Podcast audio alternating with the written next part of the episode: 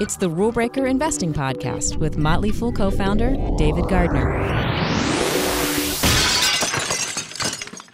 Welcome back to Rule Breaker Investing. I'm David Gardner, and it's a pleasure to be joined by many new listeners. I'm really excited to see the success of our podcast in its first several weeks. Um, number one in investing, number nine overall. Last we checked iTunes. Not that we refresh every hour to check up, but it's exciting to see and know that so many of you are tuning in. And I know we have a lot of Motley Fool members, and we have a lot of people who don't really know the Motley Fool and are just learning about investing for the first time. So a lot of different types of people to speak to, but it's my pleasure to do so each week. I'm David Gardner. I'm the host, and I'm here this week to talk about the top five stocks of the last 10 years. So I got a lovely letter from Roger King of Tampa, Florida, a Motley Fool fan. He just dropped me a note pointing out the Fortune 500 um, issue, which came out last month. So the Fortune 500, which looks at 500 of the largest companies in in, the world, uh, American companies, and looking at the performance of those companies by many different metrics. One of which, of course, of great concern to us, is how their stocks returned.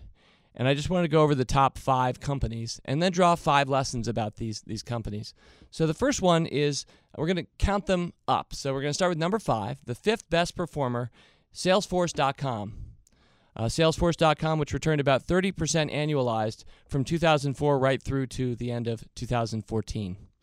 I'm really happy to say that Motley Fool Rule Breakers recommended Salesforce.com January of 2009, so we didn't have it all 10 years, but those five years or so and counting, the stock is up. Last I looked, around 900%, so it's been a wonderful ride. And this one, which is covered in Motley Fool Rule Breakers, came from Tim Beyers, which reminds me to mention that especially Motley Fool Rule Breakers is a team based service where I get some of the best ideas from some of the best thinkers that I know. And Tim and I picked Salesforce at $6.89. It's now right around 70 as of this taping. We also added to it in 2011 at 25. You know, Salesforce is a company that helps businesses monitor um, their their interactions with customers, with prospects, customer relationship management software uh, to the cloud explains a lot behind that company. So, um, as I go through the list, just ask yourself as we're talking about these companies, why do you think that company is in the top five? So, Salesforce.com. Number four. Number four is Celgene. Celgene is the blood cancer biotech company.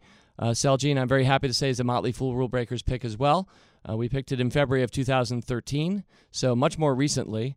It's been around a lot longer. Obviously, had a great 10 year run. We've enjoyed it, though, since um, Karl Thiel on our team picked it at $50.52. It recently crested over $130 or so as I speak. And here's a company that's been a dynamic leader in blood cancer solutions and recently was in the news for acquiring Receptos, which was another company we had on our watch list, which means that company's not on our watch list anymore. Number three, the third best performer of the Fortune 500 over the last 10 years is Apple. Apple has performed about a 38% annualized return over those t- 10 years, 2004 to 2014. I'm really happy to say that that stock is a Motley Fool stock advisor selection um, multiple times. Um, and, and I think that when I f- was first picking it and thinking about it in January of 2008, when it was at $21.65, I remember thinking, have I missed it? I mean, I still love Apple. I believe in Apple. In fact, at the time, as many Apple fans as there are in the Fool community, we didn't have any of our services with the stock as an active recommendation. And of course, this is well after the iPod has been a raging success and um, and yet Apple has just been a tremendous performer over the six and a half years that we've seven and a half years now that we've held it, going from twenty one dollars a share to a recent new high around 130, an all time high for Apple. We did add again in 2008 at 23, and in 2011 at 43. So um, you're maybe starting to notice a theme here.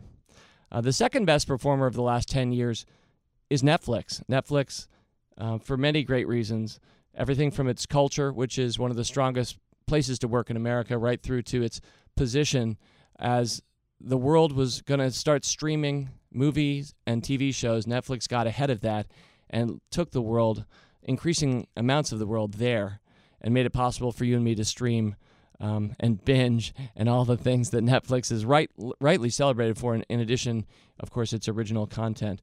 So I picked Netflix in October of 2004. So I'm happy to say most of that 10 year run, uh, Motley Fool members have enjoyed. The stock was $2.33. Uh, split adjusted that day. So for it to be cresting over 110 in recent weeks makes me and I know many, many Motley Fool members pretty happy. I am also going to point out that the stock dropped from there in 2004, and I decided to add to a down position. So we actually got it um, down below two dollars a share, a buck eighty-five, and then added twice in 2006 and added again in 2013. I also want to mention uh, one other little mini theme for our, our, our podcast this time, which is that my brother Tom also picked this stock. So Tom and his team picked it in 2007 for Stock Advisor, and I've had a lot of friends who said, you know, it wasn't until Tom picked it that I also, with Dave and Tom, that's when I finally bought. So those of you who've owned it only eight years, not all 10 of these years, I know you're still very happy. Um, and I'm going to introduce the, the top performer now. Uh, but before I do, I'm going to remind you that we're about to draw five lessons about these five companies. The top performer in the Fortune 500 over the 10 years 2004 to 2014 was Priceline. Um, I'm really happy to say the Priceline is also an active Motley Fool recommendation. I picked it in May of 2004 at $23.71. So today, for it to be tipping the scales over 1200 means that we've had more than a 50 bagger for Priceline.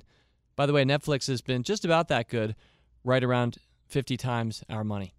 I'm also happy to say that I added to Priceline in 2010. And that's a fun one just to mention because the stock was up eight times in value from May 2004 to, uh, to 2010. I remember a lot of members saying, Dave, we like this one again?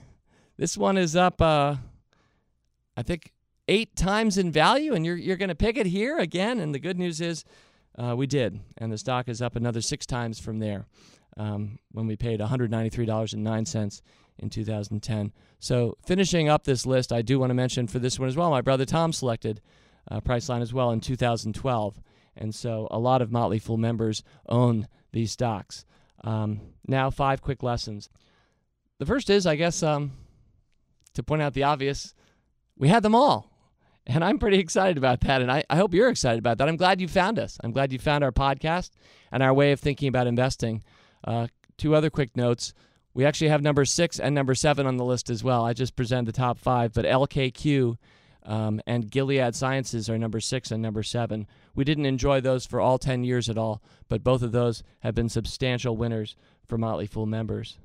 Um, and one other thing I'll point out with this point number one is that we've added to these companies. You'll notice a number of times I mentioned we bought it initially back in that year, but then we added it added to it. And so we've built up big positions, and a lot of members, I hope, have added along with us. And I hope it makes sense to you that you would add to winners over time. We'll talk about that in another Rule Breaker Investing podcast. But many of us think only to add to things that are down, uh, hoping to lower our cost basis or, as they say sometimes, get back to even.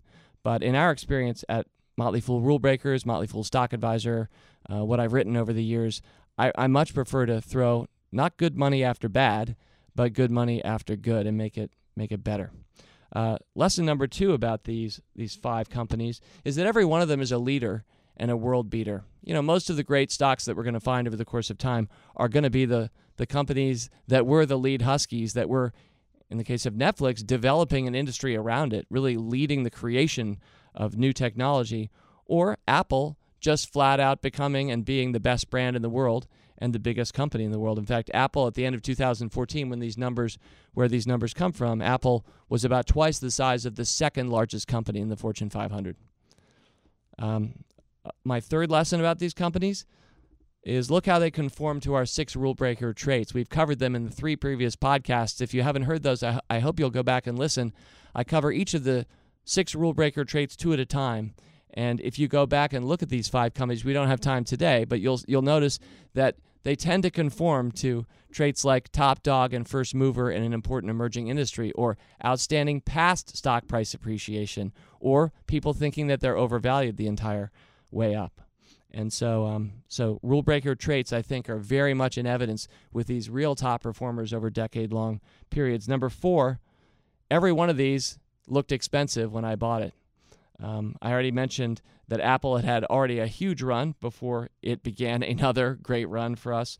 Um, Netflix never looks cheap except when Qwikster shows up once a decade. But for the most part, each of these companies was always with a high, high price to earnings ratio by most measures that traditional analysis uses, they looked overvalued and you would have been crazy to buy them when we bought them. That's the reason some people don't buy them along with us because they sit back and, for understandable reasons, because we're wrong about one time in three, they sit back and say, that one just looks, I'm going to wait for that one to drop. I'm going to buy that on, on a dip. But I think more often than not, I, I simply have been rewarded in life for just going for it and not, not waiting for dips. In fact, I once wrote a column that I still remember with a smile on my face entitled Dips buy on dips. But anyway, um, five, and the final lesson from this list is that you actually had to hold these stocks in order to achieve these kinds of returns. I think a lot of people may have said, and I've heard it many times from members and other Motley Fool fans over the years, you know, I had Apple way back in the day at X price,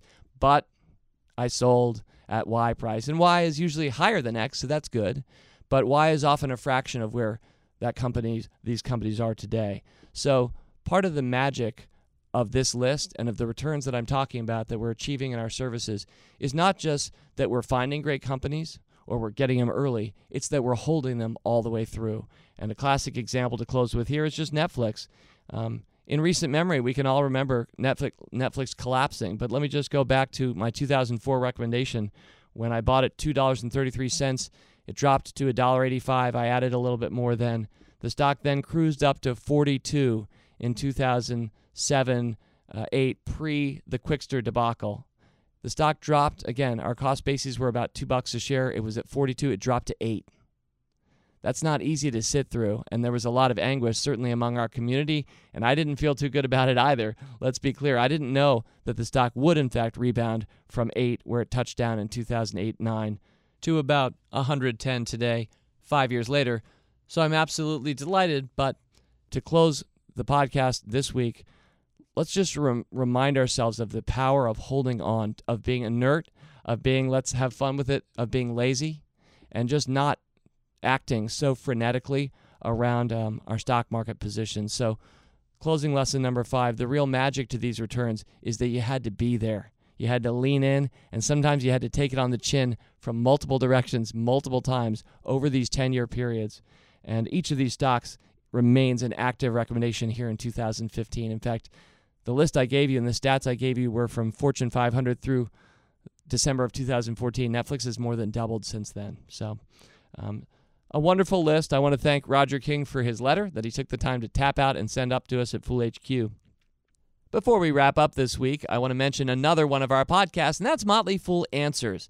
It's a weekly look at some of life's biggest financial issues and this week's special guest on Motley Fool Answers, well, it's me. So I had a great time with it. Please check it out when you have a minute. That's Motley Fool Answers. You can find it on iTunes, on Stitcher, and of course on Fool.com. All right, with all that said, thank you for tuning in this week. Fool on. As always, people on this program may have interest in the stocks they talk about, and the Motley Fool may have formal recommendations for or against. So don't buy or sell stocks based solely on what you hear.